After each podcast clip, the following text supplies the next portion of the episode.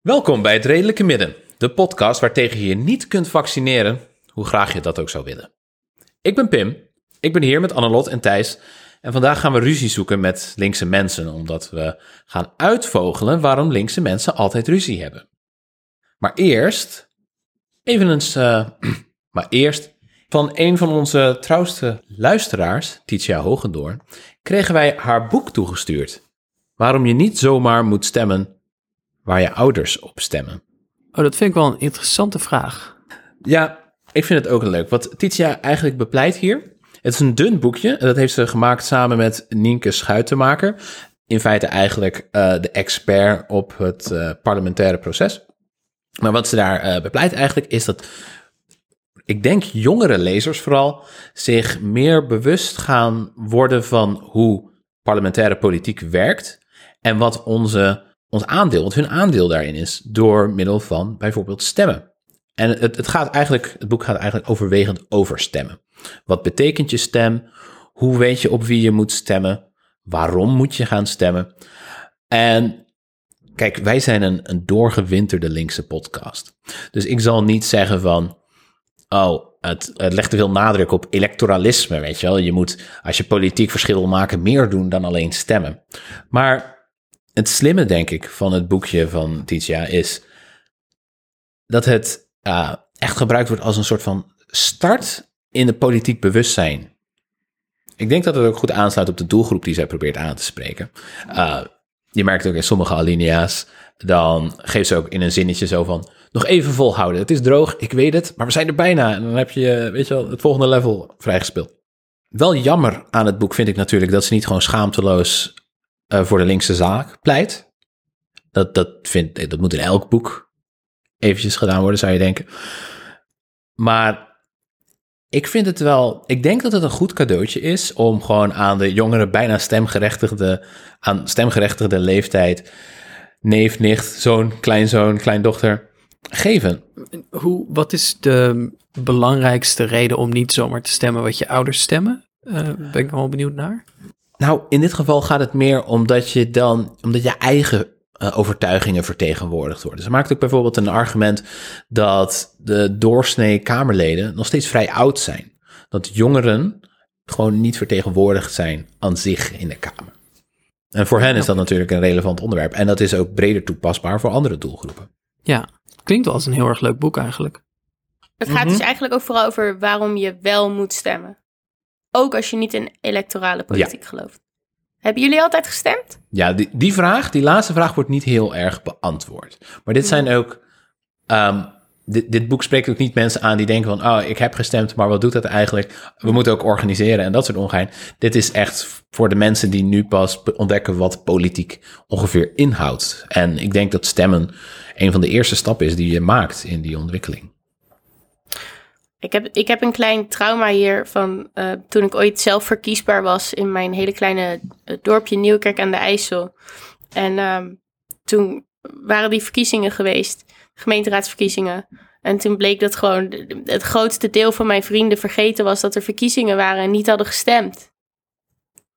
Oei. Oh, Ja, dat is echt heel jammer. Dus Dat die ga ik nu allemaal dit boekje sturen, denk ik. Uiteindelijk had in heel Nieuwkerk aan de IJssel maar 26 mensen op mij gestemd.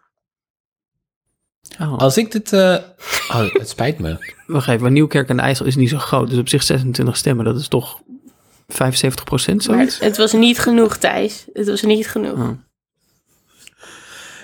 Ik durf met eh, enige zekerheid te stellen dat als ik dit boekje had gehad toen ik 18 was, ik misschien niet op Balkenende had gestemd. Dus het is toch een goed iets voor de linkse zaak. Het is ook een goed boekje voor iedereen die bij de volgende verkiezing geneigd is om op Balkenende te stemmen. Dus waarom je niet zomaar moet stemmen waar je ouders op stemmen, van Titia Hogendoorn en Nienke Schuitenmaker. En ik zet wel gewoon een link naar de website van het boek in de show notes. En natuurlijk ook naar de podcast Politicia, waar Titia samen met Daniel aan werkt en waar Thijs en ik ook laatste gast waren. Ja, linkse solidariteit onderling. We hebben het gewoon voordat we al onze schepen gaan verbranden. Verbrande schepen. ehm, en dat is een mooi bruggetje naar niemands lievelingsactiviteit. Eh, terwijl we, en ik zeg we in een soort algemene zin, het toch eh, heel vaak doen. Leftist infighting. Ehm, linkse twist. Elkaar helemaal... Linkse twist. Mooi. Ja. Elkaar de maat nemen, bekritiseren. ehm, met elkaar in de clinch liggen, online en offline. En ehm, ja, ik moet denken, ik, zoals de luisteraars van deze podcast weten, is mijn jeugdzonde eh, dat ik natuurlijk bij D66 heb gezeten, actief ben geweest. Daar ook heb niet zo erg als de CDA natuurlijk. Daar ook heb gewerkt als fractiemedewerker ooit in Amsterdam. En ik herinner me nou heel goed dat op zich we hadden collegiale omgang met de fractiemedewerkers van veel andere partijen. En ehm, er was een PvdA-fractiemedewerker die een keer tegen mij zei, ehm, en die was ook vaak bij D66-borrels aanwezig. Dat was op zich wel goed gebruikt dat mensen van verschillende partijen af en toe even kwamen buurten als er een partijactiviteit was. En hij zei, ja, ik ga altijd graag naar D66-borrels en VVD-borrels. Want daar is het altijd gezellig. En bij ons, bij de PvdA, altijd ruzie. Altijd gezeik. en, en dan moest ik zo om, om lachen. Ehm, maar volgens mij heeft dat wel een beetje te maken met ja, dat onderwerp van ons, leftist infighting. Ja, het Ehm. sluit ook heel mooi aan bij een onderzoek dat ik las een tijdje geleden. En dat ging over waarom links-progressieve vrouwen eh, zich naar rechts begaven op het politieke spectrum. Dus een onderzoeker, ik ben haar naam even kwijt, maar dit komt in de show notes. Die heeft allerlei vrouwen geïnterviewd die zich aansloten bij rechts met waarom deze sprong. Want je was eerst vrij links en nu dit. En die zeiden eigenlijk allemaal dit. Van op links mag je niks meer zeggen en is alleen maar ruzie. En er geen gevoel voor humor. En ehm, ja, gewoon een hele verziekte sfeer. En bij rechts heb ik dat niet. En dit onderzoek is geloof ik uit, nou, een paar jaar terug wel. En ik herinner me eigenlijk ook een hele stroom aan artikelen recent... waarin die vrouwen dan tot de conclusie kwamen... dat op rechts de mensen ook niet super aardig voor ze waren. Maar links heeft wel echt dit imago. Ja. Ik kan me een uitspraak herinneren ooit van Wouter Bos in een interview, die ook over dit fenomeen, waarom is het gezellig op rechts en niet op links, zei, ehm, kijk, als rechtse mensen wil je eigenlijk helemaal niet zoveel veranderen aan de wereld, want het, je vindt het wel best zoals het is. En je wil vooral voorkomen dat linkse mensen de wereld ehm, veranderen. Ehm, dus ja, aan het eind van de dag kun jij gewoon lekker lachen en een biertje drinken. Terwijl als de dag voorbij is en je bent links en het is weer niet gelukt, dan ben je natuurlijk stik chagrijnig. Maar dat is ook natuurlijk de fuck it, de fuck it mentality. Zorgt natuurlijk wel voor de beste feestjes. Maar waar moeten we bij eh leftist infighting nou eigenlijk aan denken? Hoe, wat voor vormen kent dat? Nou, als ik eraan denk, dan denk ik wel meteen aan heel verschillende vormen die het kan aannemen. En sommige vormen daarvan zijn denk ik ehm, heel, zijn niet per se problematisch. Die gaan namelijk werkelijk over ideologische verschillen en heel fundamentele vragen over wat voor wereld je eigenlijk wil. Want daar Mhm. denken verschillende stromingen van linkse eh, gedachten of van linkse bewegingen natuurlijk ook gewoon anders over. Ja, heel natuurlijk hebben die, ja, en natuurlijk hebben die onderling debat en discussie. En dan hoor je misschien wel tot de brede beweging van links. Maar er zijn ja, relevante verschillen waar je het over moet hebben. Ja. Ehm, maar er zijn natuurlijk ook situaties denkbaar. En volgens mij, Annelotte, had jij het daarover.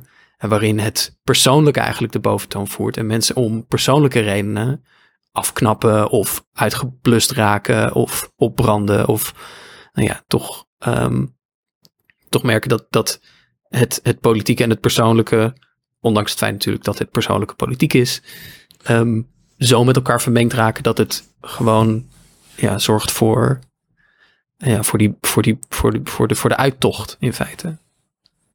Dus we, we zien het eigenlijk terug in zowel snedige subtweets van slechte linkse takes... tot, laten we zeggen, de SP die communistische elementen uit de eigen partij probeert te zuiveren. Ja, en ik denk dat het. En wij zullen misschien het komende, ehm, drie, de komende drie kwartier dan met elkaar op die vraag proberen moeten antwoord geven. Ehm, misschien is het helemaal niet altijd mogelijk om die twee netjes van elkaar te scheiden. Is dat onderscheid dat ik maak tussen het persoonlijke en het politieke wel kunstmatig? Ehm, maar misschien is het wel mogelijk om ze een beetje ja, los van elkaar te proberen te bespreken. Om te kijken wat er nou bij elk van de twee komt kijken. En misschien ook wel hoe ze elkaar toch aan de andere kant beïnvloeden. Ja, leuk. Lijkt me nuttig. Gezellig. Want ik, denk dat hier is ook, dat is het jammere toch? Dat je, ik denk dat die het persoonlijke leftist infighting eigenlijk heel erg afleidend werkt ook vaak. Terwijl ehm, die andere vorm die jij onderscheidt, die dan meer ideologisch en structureel van oriëntatie is, van eh, waar het zich op richt, die gaat veel Mhm. meer over wat willen we met elkaar en wat is belangrijk. En Ja. dat is wel relevant. Dat is veel relevanter natuurlijk dan wie heeft het fout. Ja, en, en over wie er bij dat we hoort. Want ik krijg ook wel eens van een D66er te horen. eh, eh, vrienden die zeggen van... ehm, ja, Thijs, je bent altijd zo kritisch op D66, maar links moet toch een eenheid zijn? En dan denk ik, ja, maar jij bent helemaal niet links. Dus sure thing. Maar jullie horen er niet bij. Ehm, Pim, jij had geloof ik een eerste theorie over ehm, dit fenomeen. Ja, want als ik geen podcast opneem, of met jou, Thijs, een boek aan het schrijven ben over een mooiere toekomst, dan probeer ik gamejournalist en gamecriticus te zijn. En ondanks dat games een miljoenen publiek hebben, in, alleen al in Nederland, is er bijna geen betaald werk voor te vinden in de meeste mainstream media. NRC doet het een beetje, nu.nl doet het een beetje, maar het gros ervan wordt nog steeds in de marge gedaan door eh, fans. Weet je, Power Unlimited, Game Kings, misschien ken je het. Mhm. Het wrange is dat wanneer eindelijk iemand een snabbel krijgt, een betaalde snabbel, waarin ze dus weet je, al meer en nieuwe inzichten over games kunnen presenteren aan een breed publiek, dan is de reactie niet vaak jubelend van je collega's, maar afgunstig. En ik denk dat het komt omdat de meeste mensen denken, die snoever daar, die nu eh, bij Follow the Money iets moois mag schrijven, dat is broddelwerk. Ik zou dat moeten doen. Want ik heb de waarheid in pacht. En er is een soort van urgentie dat de gamekritiek heel erg achterloopt op wat games allemaal kunnen. En dat de meeste mensen in Nederland dus niet echt weten wat games als kunstvorm precies inhoudt. En dan is er maar zo weinig plek voor. Dus elke centimeter in kolom in een krant die eh, niet naar jouw werk gaat of dat naar van je vrienden, is verspilling als het ware. En dat is doodzonde. Zo voelt dat. En ik denk dat het bij links precies zo werkt. We zijn sowieso een beetje het ondergesneeuwde kindje in het parlement. En eh, we krijgen al weinig politieke macht en invloed. Dus als dat dan gebezigd wordt door het PvdA of GroenLinks voor wat voor schuldenstelsel dan ook, dan doet dat pijn. En dan ga je elkaar haten. Dus wat jij zegt, Pim, is dat er eigenlijk een soort ehm, schaarste aan, ehm, een soort schaarste vraag aan ten grondslag ligt. Ehm, Ja, Er zijn, de, de, de ambities zijn heel groot, maar de feitelijke posities van macht en invloed heel gering. Ja. En aangedreven door hele hoge noodzaak. Ja. het gevoel dat als we nu niet Urgentie. veranderen, gaat er heel veel verloren. Ja. En we denken, ik maak graag die grap van ehm, een bankier en een arbeider en een migrant zitten om een schaal met tien koekjes. De bankier eet er negen en zegt tegen de arbeider, kijk uit, voordat de migrant het laatste koekje opeet. En volgens mij werkt het bij links niet heel anders. Wij stoeien met elkaar om de kruimels, terwijl we het eigenlijk over het hele bord met koekjes zouden moeten hebben. Maar stel Ja. dat nou in de aankomende verkiezingen niemand meer stemt op D66 en VVD en de PVV. Dat al die rechtspartijen, die krijgen gewoon nul stemmen. Alle stemmen gaan naar de P van de A en linkser. Houdt leftist infighting dan ook op of verandert het van toon? Ik weet, ik weet niet. Denk je dat? Ik ben benieuwd wat je daarvan denkt. Ik denk dat het eh, niet ophoudt, inderdaad.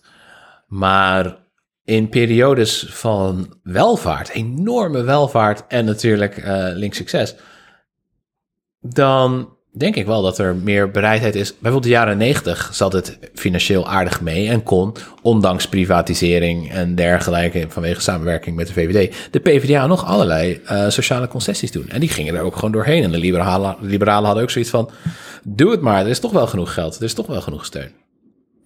Ik, ik vermoed wel dat als er zoveel meer stemmen zijn voor links, dat een hele een, een mate van dat geruzie ophoudt. Omdat je toch dingen gedaan kan krijgen. Of als de noodzaak meer gevoeld wordt door rechts, zoals je nu ziet. Ehm, eh, er was toch zo'n heel artikel laatst over dat de VVD naar links is opgeschoven tijdens de crisis. Nou hebben wij daar uiteraard allerlei kanttekeningen bij. Maar ik dacht toen wel, als blijkbaar de wereld in brand staat op zo'n wijze dat rechts ook niet meer vol kan houden dat rechtsbeleid ergens op slaat. Dan moet er toch opgeschoven worden. Ja. En als ik, ik, ik probeer zelf ehm, even te kijken hoe ik nou zeg maar, of, of, er, hier, of er hier misschien een, een onderscheid moet worden aangebracht. Want we hebben het nu vooral over ehm, Nederlandse partijpolitiek. Een soort, het, het is ook een heel actueel Nederlands probleem op dit moment, omdat links er zo slecht voor staat. Ehm, ehm, het is actueel omdat er een, een linkse partij is in Nederland die zich nadrukkelijk als uitdager van de gevestigde linkse partijen presenteert. Bij één presenteert zich als uitdager van gevestigde partijen als de SP en GroenLinks en de PvdA. Is dat dan is dat een onderdeel van waar we het over hebben? Is dat leftist infighting? Ik denk van wel. We hebben het echt. eh, want partijpolitiek is één ding, maar de reden dat het een issue is, bijvoorbeeld nu in de PvdA met het aanblijven van eh Ascher, of met communistische elementen in de SP, of mensenonderwerpen in de PVDD, is omdat het gaat om de ideologische ziel van de partij wanneer die botst met de partijpolitiek. Dus dan zijn die conflicten wel gestoeld op overtuigingen. Ja, want zo'n vraag over de positie van Ascher, ja, dat lijkt me een heel.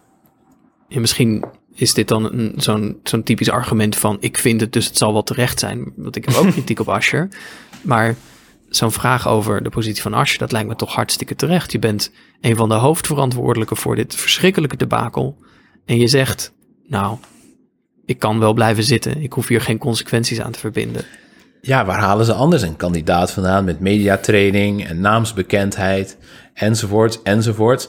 Hij is verkiesbaar. Het gaat alleen ten koste van eh, allerlei principes van de partij. Nou, en ik weet ook niet of die nou zo verkiesbaar is, want zijn naamsbekendheid is deels de naamsbekendheid van, oh ja, verantwoordelijk voor. Ja, maar dat is een, eh, dat is een tweede. Hij is, hij is niet bepaald Teflon Mark wat dat betreft, maar ja.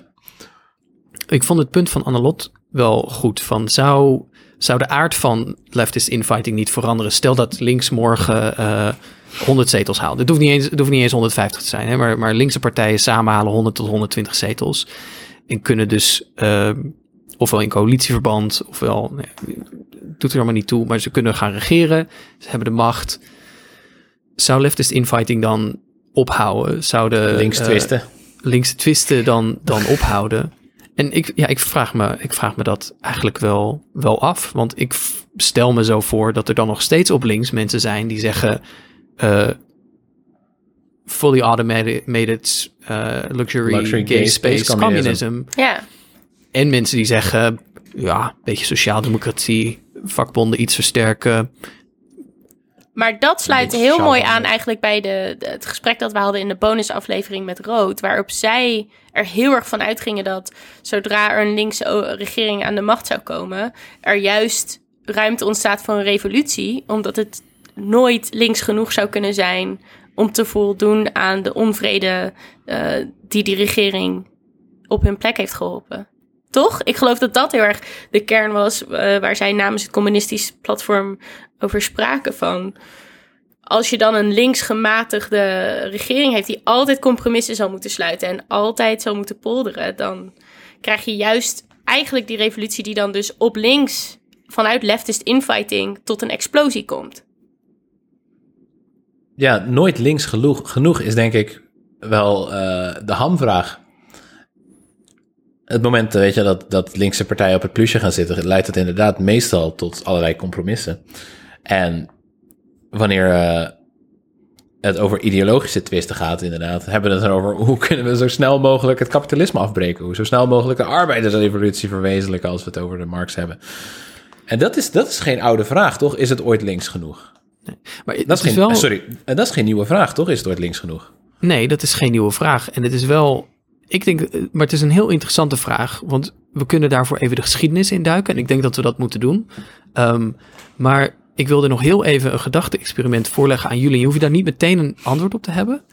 Ehm, Spannend. maar jij zei net, Pim, ja, links moet altijd compromissen sluiten. Dat is deels, denk ik, eh, komt dat voort uit de ervaring die we hebben, we, die linkse partij hebben, dat in Nederland, in een coalitieland, soms met het, de Christendemocraten moet regeren, of soms zelfs met de VVD of met een andere partij. Dus dan ben je altijd compromissen aan het sluiten met een rechtse partij. En dan kun je nog zeggen, ja, wij zijn wel links, maar vanuit pragmatisch oogpunt sluiten we nu dat compromis.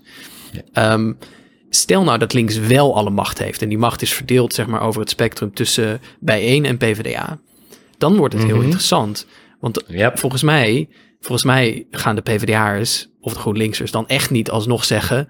Oh ja, nu, kunnen we, nu zijn we helemaal vrij. De, de, de ketenen zijn Nee. los. We zijn niet meer afhankelijk van Absoluut. het compromis met rechts. Maar volgens mij gaan, word je dan geconfronteerd met het feit dat er ook een ideologische basis zit op, onder het feit dat de sociaaldemocratie iets wezenlijks anders voorstaat en wil dan de s- democratisch socialisten en de communisten en de anarchisten. En noem ze allemaal maar op. Ehm, Ja. Dat dus uiteindelijk ook die compromisbereidheid in de praktijk wel verraadt waar ook de ideologische bronnen liggen. Ja, bij macht meestal. En de reden ook, in alle eerlijkheid, dat ik ook bijeenstem, is niet omdat ik verwacht dat zij veel institutionele macht zullen uitoefenen. Maar het is wel de partij die het meest kritisch is op juist het behoud van die macht, de concentratie van die macht. Ja. En die compromissen zijn meestal bedoeld niet om toch linkse principes er doorheen te jagen. Dat lijkt haast een bijkomstigheid voor het eigenlijk willen blijven in de Kamer. Maar dat terzijde. En ik zou bijna zeggen dat zowel bijeen als de SP daar heel goed in zijn. In het weigeren van bepaalde compromissen. Dus dat je ehm, Mhm. bij bepaalde onderwerpen. dat je gewoon weigert om mee te denken over een compromis. Daar sta ik enorm achter. En dat is ook waarom ik eh bijeen steun. Omdat ik ook denk. ik wil helemaal niet weten hoe de stemming is over hoe mensen Zwarte Piet ervaren in de maatschappij. Ik ben niet bereid een compromis te sluiten over racisme. Ehm, Ja. dus ja. ik wil daar helemaal niet een, eh, een soort middenmoot of poldermodel in vinden. Ja. Ik heb liever ruzie. Ja, ik wil geen, ik wil geen Moria deal. Ik wil dat die verschrikkelijke situatie wordt opgelost. Precies. Punt. Ja. En daar wil ik niet over marchanderen.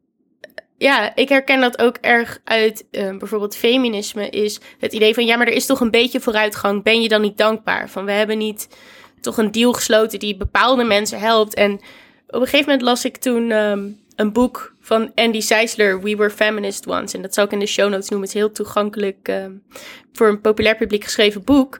ehm, waarin zij zegt, hou nou eens op met vrouwen vragen dankbaar te zijn voor elke vinger die ze wordt aangeraakt in een systeem waar nog steeds een volle hand wordt afgehakt. En eh, toen dacht ik, nou, ik ga hier ook mee ophouden. Ik ga gewoon nooit meer dankbaar zijn voor een compromis of een handreiking in een compleet oneerlijke wereld. Dan maar leftist infighting en ja, Ja. Dus dan gaan we het gewoon in het volgende hoofdstuk hebben over waar die leftist infighting vandaan komt en hoe die er nu uitziet. Ik denk dat het, eh, dat het tijd is dat ik een break ga doen, is het niet? Oh, dan ben je wel heel benieuwd hoe jij de break zou invullen. nou, ik ook. Baboom, baboom, baboom.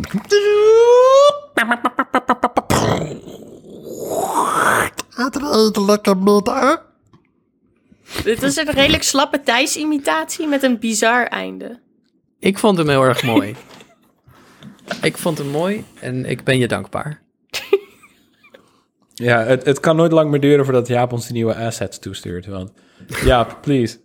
Help, Ja, pas je help, als je dit hoort. help ons. Marx maakte graag ruzie, of niet? Oh man, Marx maakte heel erg veel ruzie. Ja. Ja. Ik denk dat hij, ik denk dat hij zeg maar, alle vier delen van dat kapitaal makkelijk af had kunnen krijgen. als hij niet zoveel tijd had verspeeld aan ruzie maken. Ja. Ik denk dat hij een geducht twitteraar zou zijn geweest ook. of redditor zelfs. Oh nee. Ja.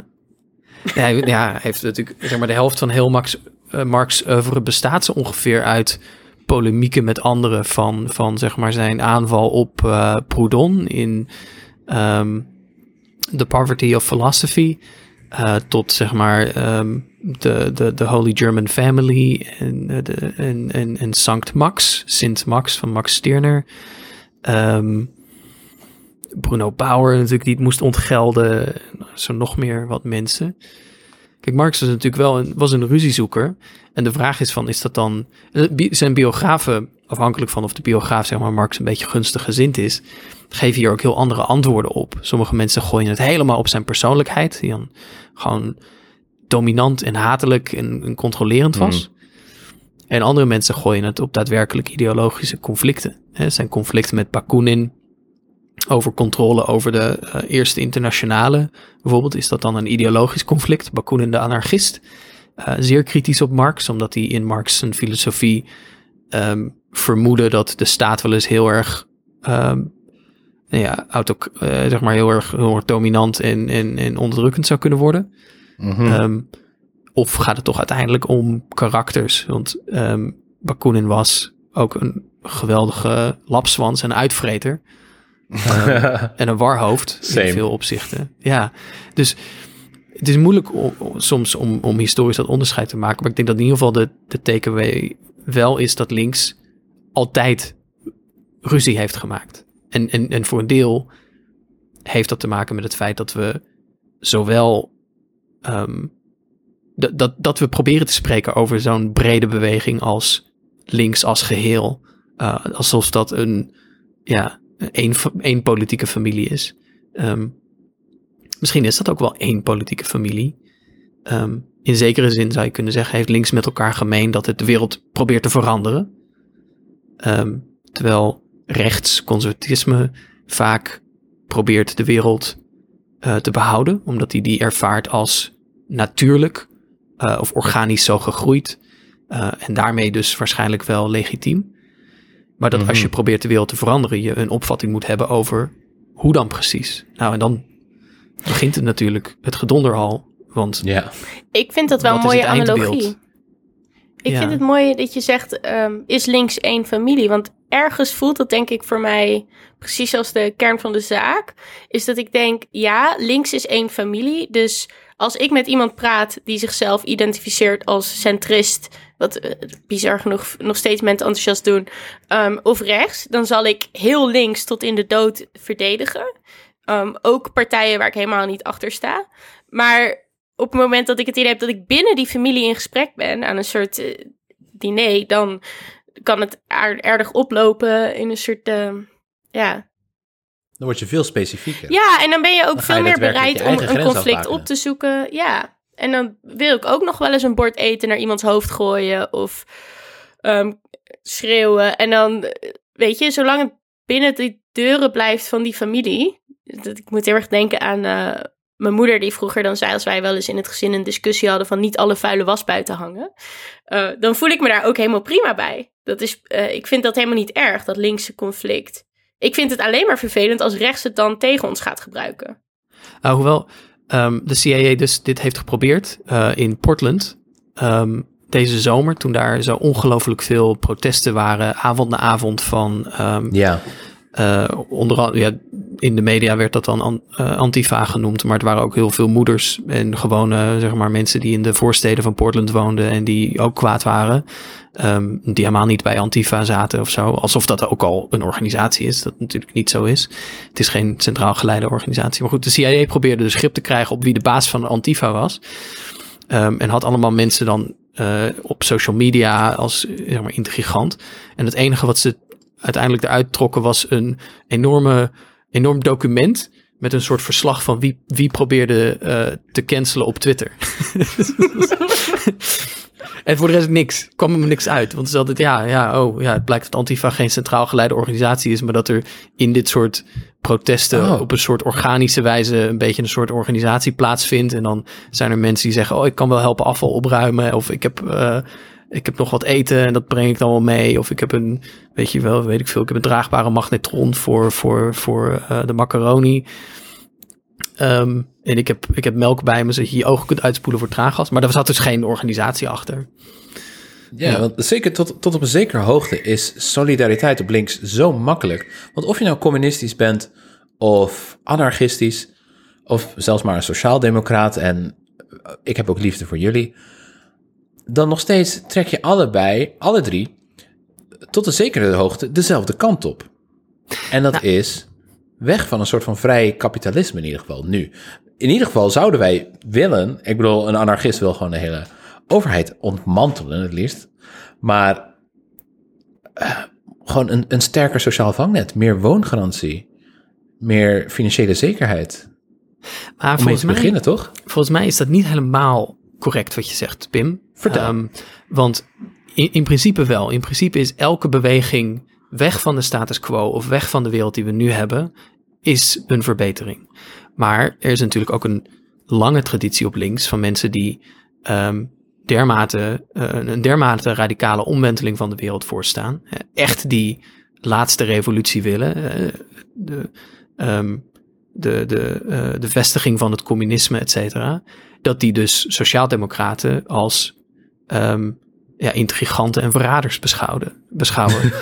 Want sociaaldemocraten willen niet een communistische revolutie. Die willen ehm, via het parlementair stelsel en binnen de ehm, liberale democratie... zeg maar institutionele macht uitoefenen om het kapitalisme te dempen.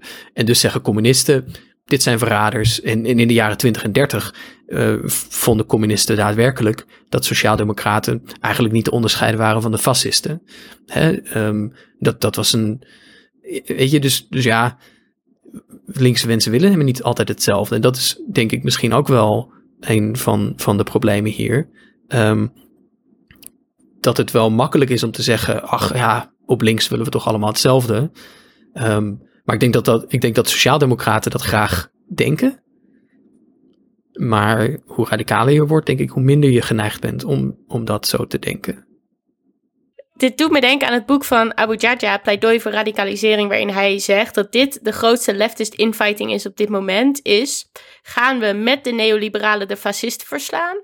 Of weigeren we ook de samenwerking met de neoliberalen en gaan we ze tegelijk aanpakken? En dat is denk ik waar heel veel versplintering op links nu inderdaad zit in... Ben je bereid om eerst te gaan voor het vernoemen van oorlogsschepen naar vrouwen en dat als feminisme te zien, omdat je gewoon niet meer kan op dit moment?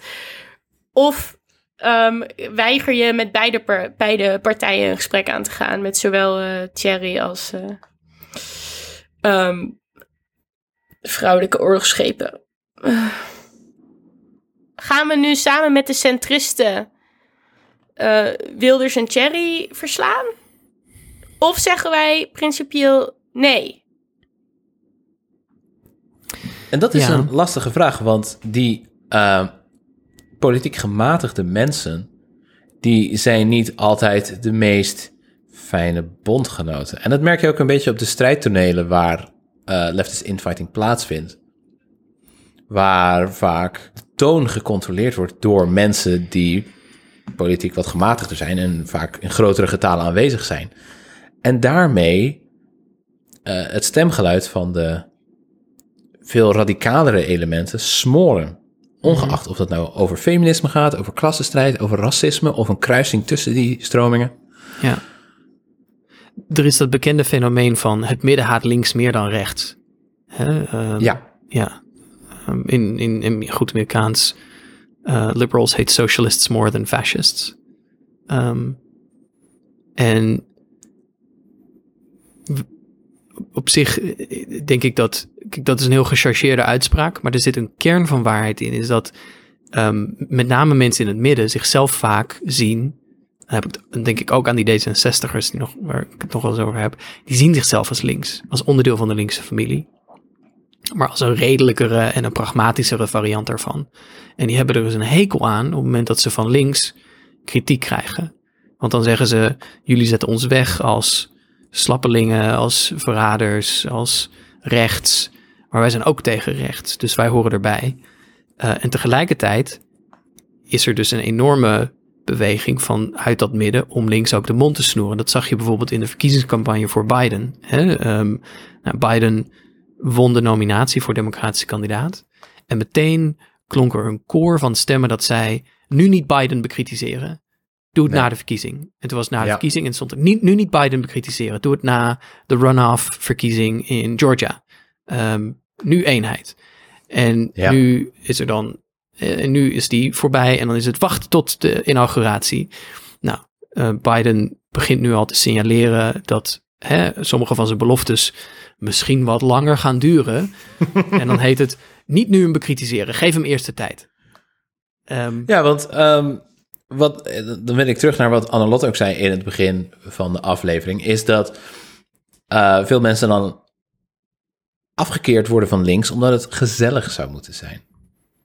Maar die gezelligheid is tegelijkertijd een manier om een bepaalde politiek monddood te maken. En volgens mij komt daar ook een hele hoop conflict uit voort. Toch? Ja, daar ben ik het echt heel erg mee eens. En het doet mij ook enorm denken aan iets wat... Nou, ik heb eigenlijk al die tijd dat ik nou hier rondloop bij het Redelijke Midden gewacht op dit moment. Ehm, ik wil heel graag in de show notes ehm, Martin Luther King Jr.'s letter from Birmingham Jail over the white moderate. Want dit doet me gewoon enorm denken aan wat Thijs net zei. Thijs wat heeft jij net al ook drie zegt. keer genoemd of zo. Ja, leuk, maar Thijs, dit moet toch gewoon blijven genoemd worden? Want er zal toch elke Ja. keer wel iemand hier verdwaald zijn weg vinden... omdat ze denken dat wij het redelijke midden daadwerkelijk zijn. Ehm, die gewoon moet lezen, die, die ene paragraaf van de white moderate... dat is de persoon die vooruitgang constant dwarsboomt, waar je ook gaat. En dat is de persoon die, die ons in de weg zit. En ik vind de manier waarop hij dat verwoordt is zo relevant nog steeds. En het is zo onbevattelijk dat je gewoon bijna 60 jaar verder kan zijn. En dat we nog steeds diezelfde brief 15 keer moeten noemen in deze podcast. Omdat we nog steeds een redelijk en pragmatisch alternatief zoeken voor extreem links. Want als we het ook hebben over eh leftist infighting op Twitter, is het ook vaak gewoon mensen die echt het, het, het onrecht dat zij dagelijks ervaren aan willen kaarten, bespreekbaar willen maken, willen veranderen. En dat er dan, dat het dan niet gezellig gevonden wordt. Ja. Dat de woede die daar, die daarom gevoeld wordt, gewoon niet, niet leuk is om te zien en om te horen. Nou, als je me zo aanspreekt, dan luister ik niet. Ja, Maar de toon, ja, ja. ja. de toon. Ja, Nou, dat is toch verschrikkelijk? Laten we het allemaal eens wat ongezelliger maken. Ja, want we hebben het er wel over dat het links ongezelliger maakt. Maar tegelijkertijd, Thijs, volgens mij heb jij daar wel, voel jij daar iets over? nou, ik ben daar, ik ben daar nooit, ik kan er nooit helemaal voor mezelf goed ehm, uitkomen wat ik daar nou echt van, van denk. Want, ehm, kijk, in abstracte zin ben ik het volstrekt eens met Annelot. En die zegt, ja, het moet ongezelliger zijn. En je kunt mensen die, ehm, zeker mensen die hebben geleden onder decennia, of misschien zelfs nog wel langer, institutionele uitsluiting, ehm, discriminatie, eh, allerlei vormen van onderdrukking die ze het leven onmogelijk heeft gemaakt. Ehm, en of dat nou gaat om niet-witte Nederlanders, of dat het nou gaat om trans mensen, en mensen die de volledige macht van de staat op hun leven hebben voelen neerdalen. Je kunt hen niet verwijten, denk ik, dat zij ehm, zich niet heel keurig en beleefd en volgens alle etiketten van de pareldragende mensen hun zaak bepleiten. Ehm, en tegelijkertijd voel ik op een persoonlijker vlak dat ik het prettig vind als mensen elkaar het voordeel van de twijfel geven, te goeder trouw met elkaar omgaan, ehm, niet ehm, tegenstellingen uitvergroten, maar proberen om te kijken waar er wederzijds begrip is. En ik ben, en ik vind dat een heel moeilijke vraag. Kijk, niemand op links. Ik maak nu met jullie de podcast. Hè? Wij, hebben de podcast, we zijn het redelijke midden, maar we zijn links. Denken we, vinden we. Ehm, ik zat vroeger bij D66. Ik heb nog altijd sympathie voor een oud D66 van, zeg maar, de oorspronkelijke gedachte daarachter. Als nou, zeg maar, mensen die al een hele leven gestaald socialist zijn, mij niet vertrouwen en mij wantrouwen, dan kan ik daar goed in komen. Snap ik. Ik heb een natuurlijk bagage. Ehm, en ja, misschien is dat wantrouwen ook wel terecht. Maar ik vind het tegelijkertijd, denk ik, ik zal, niet, ik zal niet denken, oh, ik ben nu, iemand was gemeen tegen me op internet, nu ben ik niet meer links. Maar ik vind het wel een, ik vind het geen productieve manier van, ehm, eh, van, van politiek bedrijven. En ik denk wel dat er heel veel mensen zijn die misschien niet al, die geen partij hebben gekozen. En die is ergens, zeg maar, om de, om de hoek komen kijken, even binnenkomen gluren, hoe is het hier? En dan, zeg maar, de stoelen door de ruimte zien vliegen en denken, oh ja, dat toch liever niet. Maar van, als ik nou kijk vanuit de andere kant, terwijl ik eigenlijk ook met een soortgelijke uh, bagage misschien wel rondloop. Ehm, als ik nu kijk naar de momenten waarop ik als linkspersoon de sfeer verziek, dan denk ik eigenlijk vooral aan grapjes die mensen maken. En de ene keer is dat een grap waarvan ik dan daarna heel rustig zeg: Oh, je maakt nu een grapje over verkrachting. Ik vind dat eigenlijk niet grappig. Of het andere moment is dat een racistische grap waarvan ik dan zeg: Vind niet prettig dat je dit doet waar ik bij ben. Um, op die momenten zeg ik helemaal niet tegen mensen van jij doet nu dit of jij bent nu zo of er, worden geen stoelen gegooid. Het zijn eigenlijk momenten waarop ik alleen maar zeg ik vind dit echt uh, eigenlijk niet prettig en weiger om mee te lachen. En daarmee alsnog de persoon ben die de sfeer verziekt. Um, vraag ik me dan ook af hoe dan? Want uh, ik weet je, ik Ja. in, het, in de letterlijke zin zeg maar ik ik ontvriend niet iedereen die een vervelende grap maakt. Natuurlijk niet, want je houdt niemand meer over. We leven in een maatschappij met bepaalde ideologieën waar we allemaal mee groot worden gebracht, die het idee van humor beïnvloeden. Maar ik geef wel grenzen aan daarin, in wat ik wel en niet acceptabel vind. Maar dat is natuurlijk nooit op een manier die mensen dan prettig vinden. Want het is hoe dan ook vervelend om het fout te doen. Toch denk ik dat het effect heeft. Want elke keer dat ik dat zeg, worden mensen daar alerter van. En ik denk dat ik daarmee wel een bepaalde masculien-witte norm, die in heel veel plekken waar ik me begeef aanwezig is, doorbreek. En die mensen ook in andere omstandigheden er dan van bewust maken van misschien vindt iemand dit vervelend. En daar ben ik dan heel blij mee. Ja, dat, dat ongemak, dat ongemak zet wel aan tot denken. Het functioneert volgens mij als een vorm van vervreemding. Weet je, wel? dat komt uit, uh, uit de cultuurwetenschap, denk ik. Uh, een stukje nieuwe informatie die je niet kunt rijmen met wat je al denkt te weten. Dus moet je opnieuw gaan nadenken over je wereldbeeld. Maar wat je daarvoor nodig hebt, is een bepaalde vorm van confrontatie. En woede is volgens mij misschien daar een hele uh, productieve vorm van. Nadeel is misschien alleen, is dat woede misschien de enige of de populairste vorm is waarop die geuit kan worden. Zeker bijvoorbeeld op waar we de meeste, dat is een beetje een bubbel, maar waar we de meeste leftist infighting meemaken. En dat is op Twitter. Ja, en dat is natuurlijk een enorm verschil dan dat je met iemand in een ruimte zit. Um, als ik ook kijk naar de momenten waar ik zelf de fout in ga, is dat heel vaak bijvoorbeeld validistisch taalgebruik dat genormaliseerd is. En omdat ik zeg maar zelf al veel bezig ben met taalgebruik rond gender of ras, voelt dat bijna nooit als een soort uh, aanslag op mij als persoon. En kan ik veel eerder schakelen naar, oh, je hebt gelijk, oh, da daar moet ik aan denken of bedankt. Of, uh, goh, fijn, hier had ik, uh, ben ik me helemaal niet bewust van. Terwijl op Twitter, -hmm.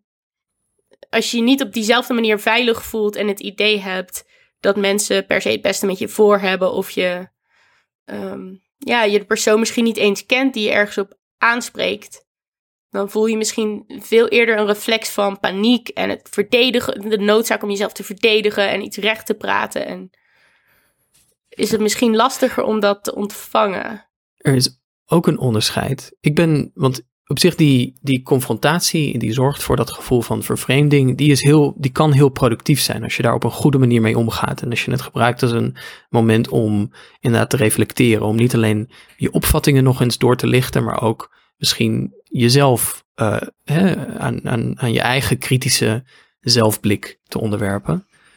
Um, ja. En het gaat, maar dan gaat in deze gevallen gaat het om kritiek, zeg maar, die, um, die je met recht terecht kunt noemen. Um, maar ik heb ook wel eens, weet je, we hadden het over Twitter. Ik heb ook wel eens mensen die op een tweet van mij reageren met Oh, daar heb je die klempaste weer met de zilveren lepel in zijn mond geboren uit de grachtengordel. Um, wat pertinent niet waar is. Dus ik wil wel reflecteren en ik wil ook kritiek ernstig nemen. Maar als de kritiek niet te goeder trouw is, of pertinent onwaar, ehm, en zelfs niet in de buurt komt van, van waarheid. Dus je zelf ook niet je een soort ja, gesprek kunt voorstellen waarin je denkt oké, er zit hier een kern van waarheid in en dan kunnen we tot een kern komen en misschien kunnen we het daar nog eens over hebben, et cetera. Maar dan, weet je, dat, dat vind ik veel moeilijker. Want dan denk ik, ja, moet ik nou, moet ik nou zeg maar ehm, op basis van zo'n verwijt toch mezelf nog eens, zeg maar, eh, moet, ik, moet, moet ik allerlei dingen heroverwegen? En dan denk ik van ja, weet je, eh, in zulke gevallen kan ik er ook niet zoveel mee. Want er is niets voor mij om op aan te grijpen waarvan ik denk, oh hier zit wel iets terechts in. Het is alleen maar Nee. onterecht. Maar het het wrange is dat Twitter dat soort gedrag, eh, de, de verontwaardiging, de woede. Ik wil niet zo per se zeggen dat het het beloont, maar het gedijt er wel. Sterke emoties, zeker kritische emoties, die kunnen gewoon snel op gelijksoortige steun en verontwaardiging rekenen. Dus veel likes, veel retweets, zelfs veel quote tweets. Eh, je kent inmiddels ook natuurlijk eh, de haatcampagnes. Eh, opzettelijk iets controversieels plaatsen in de hoop dat linkse mensen er boos om worden en het onderling delen. En dat maakt bepaalde vormen van met elkaar omgaan simpelweg moeilijker. Dus ruzie is misschien goed voor Twitter, maar redelijke, genuanceerde discussie wat moeilijker. En niet alleen omdat je een tekenlimiet hebt van 280 tekens, maar ook simpelweg omdat in je tijdlijn sneller dingen gepresenteerd worden die op kortere termijn populair zijn. Wanneer iemand een tweet ziet en onmiddellijk denkt: ja, hier ben ik het grondig mee eens. Of nee, dit is verschrikkelijk. En het alsnog de wereld instuurt. En waar me dit aan doet denken is, ik geef les aan studenten die zijn rond de nou, 18 tot 21 jaar gemiddeld. En ik geef hun les over feminisme. En al deze studenten zijn opgegroeid met Tumblr en Twitter. En een van de interessantste dingen die een student ooit tegen mij heeft gezegd na mijn colleges is dat ze zei... Ik ben heel mijn leven opgegroeid met een soort categorisering van dit is helemaal goed en dit is helemaal fout. En nu ineens kom ik op de universiteit terecht en wordt mij gevraagd om daar van alles over te lezen, dat te analyseren en daar een veel genuanceerder iets over te hebben. En eigenlijk heb ik daar letterlijk niet de taal voor, omdat ik dingen die problematisch zijn zo hard wegschuif dat ik eigenlijk niet eens meer de tijd heb of, of de middelen om te kunnen uitleggen of beargumenteren waar dan precies de pijn zit en wat we daar dan mee moeten als, als samenleving of als mensen die daar kritisch over nadenken. En dat vond ik echt zo'n fascinerend ding om over na te denken. Dat er mensen nu opgroeien met social media die letterlijk hun denken over sociale rechtvaardigheid wordt gevormd door Twitter-discours. Ja, dingen die je kunt blokkeren op Twitter blijven nog steeds bestaan in de samenleving. En daar moeten we nog steeds een soort van wereld mee delen. Ja, en dat zijn echt lastige vragen, ook als eh, persoon die hier dan les over geeft. Van, op een gegeven moment wilde ik een clip van Miley Cyrus analyseren en weigerde bepaalde studenten daarnaar te kijken, omdat ze zeiden, dit is, zij heeft cultural appropriation gedaan, zij is problematisch. Ik eh, verlaat nu dit lokaal als jij haar video laat zien, want ik ga niet kijken naar hoe de camera's daarin gebruikt worden. En dat is wel heel lastig als je tegelijkertijd um, met zo'n groep van 55 studenten juist een soort. Je wil graag dat argument uitwerken en je wil dat graag naar buiten toe kunnen communiceren en daar een politiek op kunnen baseren. En dat lukt niet als je er niet meer naar kijkt. Zit daar ook een generatieconflict in? Ja, ik denk dat daar voor een deel een generatieconflict in zit, wat ook weer heel erg samenhangt met de opkomst van het internet, social media, maar ook letterlijk de politiek-economische context waarin je opgroeit. Dus wij, Pim, Thijs en ik, vandaag de dag allemaal behorend tot de Club van 32, zijn opgegroeid in een tijdperk waarin ons allemaal misschien wel verteld werd van als je hard werkt, dan word je beloond en als je je hart volgt en je goed inzet, dan krijg je waar je recht op hebt. En de studenten waar ik les aan geef, die zijn van de TikTok-generatie die eigenlijk daar allemaal nooit in hebben geloofd. Zij zijn opgegroeid in crisis naar crisis, naar oorlog naar oorlog. En alles, alle Spice Girls, girl power uh, verhalen waar ik ooit in ben gelokt door onze cultuur, zijn er voor hen nooit geweest. Dus daar zit zeker een generatiekloof in, die zich dan ook weer vertaalt. Onze letterlijke mogelijkheden om hierom, hierover na te denken. Ik denk dat hun generatie een heel stuk individualistischer is. Doordat ze al van heel jongs af aan hebben gewerkt met social media, individuele profielen. En eigenlijk je hele identiteit vormgeven aan de hand van likes en dislikes. En het cancelen of uh, supporten van bepaalde dingen, ideeën, celebrities. En dat wordt eigenlijk op één hoop gegooid. Hè? Als ik naar mijn studenten kijk, dan staat politiek en cultuur volledig gelijk aan elkaar. Dat wordt met precies dezelfde maat um, serieus genomen als vormers voor je eigen identiteit en wie jij bent en waar je voor staat. Ik denk dat onze generatie eigenlijk veel later pas tot de conclusie kwam dat alle beloftes die ons zijn gemaakt helemaal niet waar waren en niet ingewilligd werden. Um, een generatie voor ons weer, die juist uh, protesten heeft gedaan, misschien de studentenprotesten heeft gedaan, maar ook ervaring heeft met uh, feministische bewegingen, um, antiracistische bewegingen in een soort ver vervlogen tijden, die zijn weer veel meer gestoeld op solidariteit. Dus eigenlijk zie ik drie verschillende generaties, waarbij één een activistische, solidaire geschiedenis heeft, dan een soort verloren generatie, daar bedoel ik ons mee, de millennials, die heel lang in een soort systeem heeft geloofd en nu nog steeds achter de feiten aanloopt en probeert om iets te doen, maar ook niet helemaal je van het weet hoe die solidariteit werkt, omdat we die hele geschiedenis per ongeluk zijn vergeten. En die hele jonge generatie, die op veel te individualistisch niveau bezig is met al deze onderwerpen, als een soort van alleen maar belang, van belang voor hoe zij in de wereld staan, hoe zij het ervaren, hun eigen identiteit, die niet per se aansluit bij dat solidaire. Ik, her, ik herken dat, Annelot, wat jij ook zegt over, um, over de jonge generatie. En die dan ook in een klaslokaal hebt. Um, ik, heb, ik vind het. Um, aan, aan de ene kant vind ik dat jonge mensen tot, politieke, zeg maar, tot hun eigen politieke inzichten komen. En hun eigen politieke voorkeuren. Uh, onderdeel daarvan is je afzetten tegen generaties boven je. Die hebben afgedaan, uh, die op hun eigen manier hebben gefaald. En het is heel gezond om te proberen om die mensen, uh, ja, zeg maar, toch het veld te doen ruimen. Um, ik hoop ook dat ik zeg maar zelf ooit dat proces waardig kan ondergaan. Als de zoomers voor ons komen en niet te veel tegenstribbel en reactionair wordt. in de woorden van Yoda uit The Last Jedi. We are what they grow beyond. ja, precies. Maar um, en tegelijkertijd denk ik, er zijn ook wel dingen waarvan ik denk, oh, verlies dit niet uit het oog. Of, of maak niet, zeg maar, in ruil voor onze denkfouten, je eigen denkfouten weer. Um, ik heb wel eens, wij hadden, ik, gaf een werkcollege over, eh, in, eh, over aan een groep studenten in de politieke theorie. En ik probeerde een verband te, uh, aan te brengen tussen twee denkers die we hadden gelezen. De denker van die week en de denker van enkele weken daarvoor. En ik vroeg, en wat hebben deze twee nou gemeen? En um, een heel beetje, ja, wel sympathieke vent, witte, gewoon witte knul, die, die zijn best heel erg deed. Die strak triomfantelijk zijn hoofd of zijn, zijn hand op en die zei, zijn allebei witte mannen. En dan denk ik, oké, maar um, dacht ik, het is niet verkeerd, het is correct. um, maar hè, moet, moeten we niet over, ook kijken over de inhoud van hun gedachten? Weet je, dus er zit wel een neiging om te denken, alles wat voor is gegaan, kun je wegschuiven op basis van, ja, weet je, maar het zijn wel witte mannen en daar pff, hebben we er al zoveel van.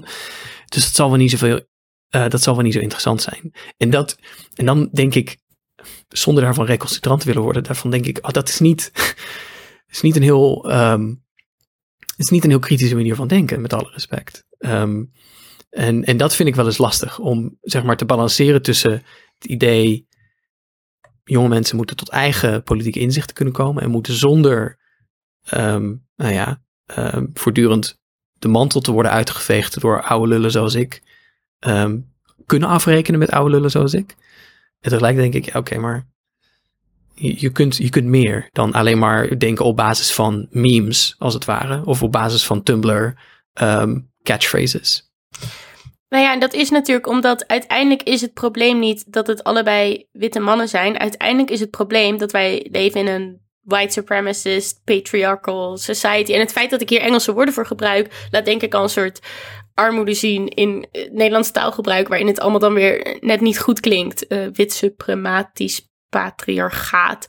Dat laat al iets zien eigenlijk in dat we een bepaalde historische ontwikkeling daarin vergeten soms of niet mee willen nemen. En dat is zo zonde, want het argument is het krachtigst als je kunt laten zien dat het een structuur is. En dat het niet gaat om twee individuele witte mannen, maar om een geschiedenis die oneindig lang teruggaat, waarin bepaalde mensen voorop werden gesteld en bepaalde mensen er niet toe deden.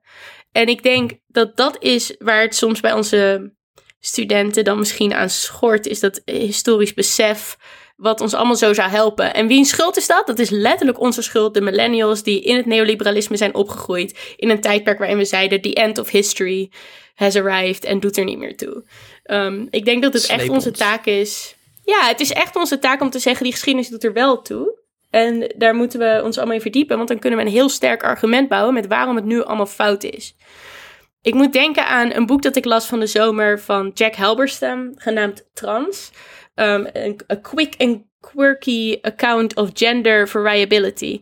En daarin beschrijft Halberstam ook de geschiedenis van transactivisme en generatiekloof die hij daarin waarneemt. Um, hij heeft het op een gegeven moment over een filmscreening van Boys Don't Cry met Hilary Swank, die gedwarsboomd werd door transactivisten die zeiden: Ehm, dit is geen transacteur en daarom vinden wij dat deze film überhaupt niet vertoond mag worden. En op dat moment ontstond er eigenlijk een soort conflict, omdat Halberstam zegt: deze activisten, ik kan sympathie hebben voor wat ze nu voelen en ik, ik, als transpersoon um, snap de frustratie, maar tegelijkertijd was Boys Don't Cry op het moment waarop die film uitkwam zo'n beetje het enige wat er was voor een generatie aan trans mensen die niks hadden. Eind jaren negentig. Ja, en wat hij zegt is dat het dat wat dan zo, hem zo verdrietig maakte, is dat er niet gekeken werd vanuit die activisten naar wat eerdere generaties aan activisten al gedaan hadden of waar ze mee bezig zijn geweest en de strijd die al gestreden was. En natuurlijk moet je altijd meer willen en meer eisen, maar hij omschrijft daar een enorme, enorm gebrek aan verbintenis tussen eigenlijk verschillende generaties aan activisten en wat voor strijd op welk moment gestreden is. En dat zie je denk ik ook terug in bijvoorbeeld als ik het over mijn eigen context heb in feministisch activisme. Is dat er heel weinig kennis is eigenlijk over wat dan de tweede golf precies deed, wie daarin zaten, waar ze mee bezig waren. Um, of zelfs de eerste golf. Um, terwijl als we die geschiedenis allemaal tactisch zouden inzetten, dan maken we natuurlijk met z'n allen een veel sterker punt rond een onderdrukkende structuur die ontmanteld moet worden. Op het gebied van gender in dit geval. Ja, ik denk dat dat de, ook wel de rode draad vormt. Want we hebben het nu uh, gehad over verschillende generaties die verschillende motivaties hebben en verschillende maten van urgentie voelen voor de politieke uh, punten waar zij voor staan. En er is altijd een soort van spanningsveld tussen het uitdragen van die urgentie en dan tegelijkertijd de saamhorigheid vinden om daar iets mee te doen. En dat wordt misschien moeilijker gemaakt nu met de media die wij eh, nu bezigen. Wij zitten dan alle drie, jullie meer dan ik, op Twitter. Ik geloof dat Twitter een helleput is waar we zo snel mogelijk mee moeten stoppen. Maar desalniettemin blijkt het dus toch moeilijk om gemene grond te vinden voor de dingen die we willen verwezenlijken en hoe snel we die willen verwezenlijken.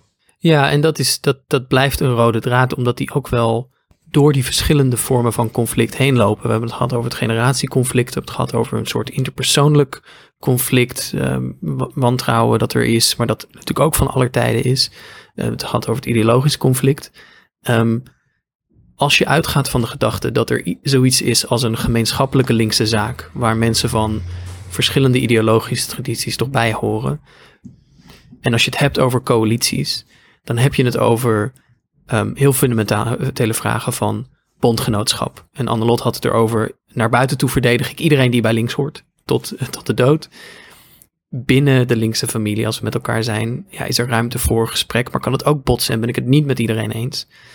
Um, dat uh, die balans proberen te vinden, als die er überhaupt al is, en die kan nooit permanent zijn, die is natuurlijk wel heel moeilijk. Uh, hoe, hoe, hoe moet je nou, als je um, links bent, uh, de beste bondgenoot zijn die je, die je kunt zijn? En hoe zorg je ervoor dat je, dat je daar ook niet bijvoorbeeld zelf in opbrandt op enig moment?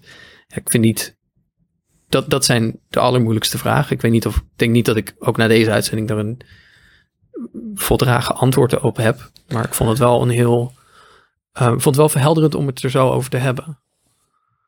Maar Pim, Pim, wil jij een hoofdstukbreek doen die het geluid van leftist infighting als een soort metafoor, zeg maar, weergeeft?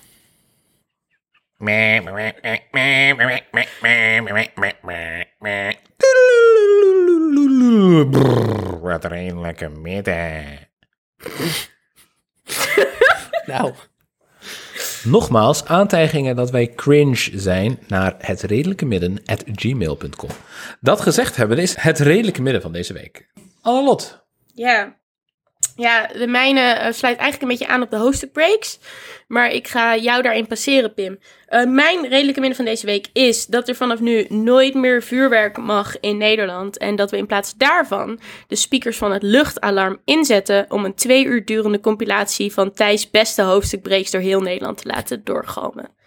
terecht. Terecht. Ik voel Het dat. zou toch mooi zijn en je hond zou echt veel minder bang zijn. Wat heb jij, Thijs? mijn redelijke midden van deze week is dat leftist infighting goed is. eh, maar het gaat uitsluitend over de vraag of zuurdezenbroodbakkers wel of niet reactionair zijn. En tot eh, en na de revolutie hun welverdiende ehm, lot zullen moeten ondergaan. Ja, als je thuis brood bakt, ben je een shitlip.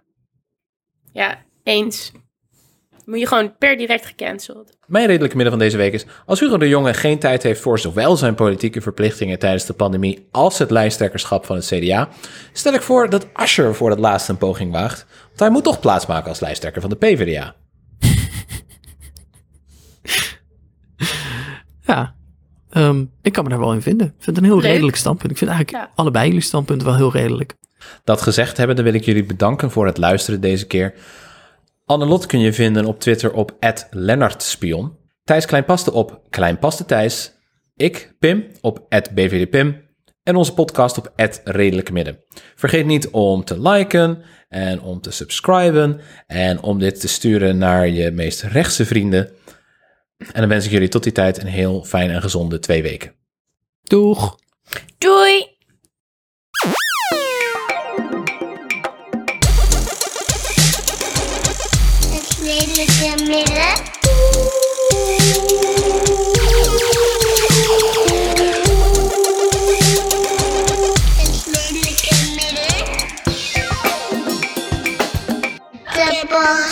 Midden. De podcast.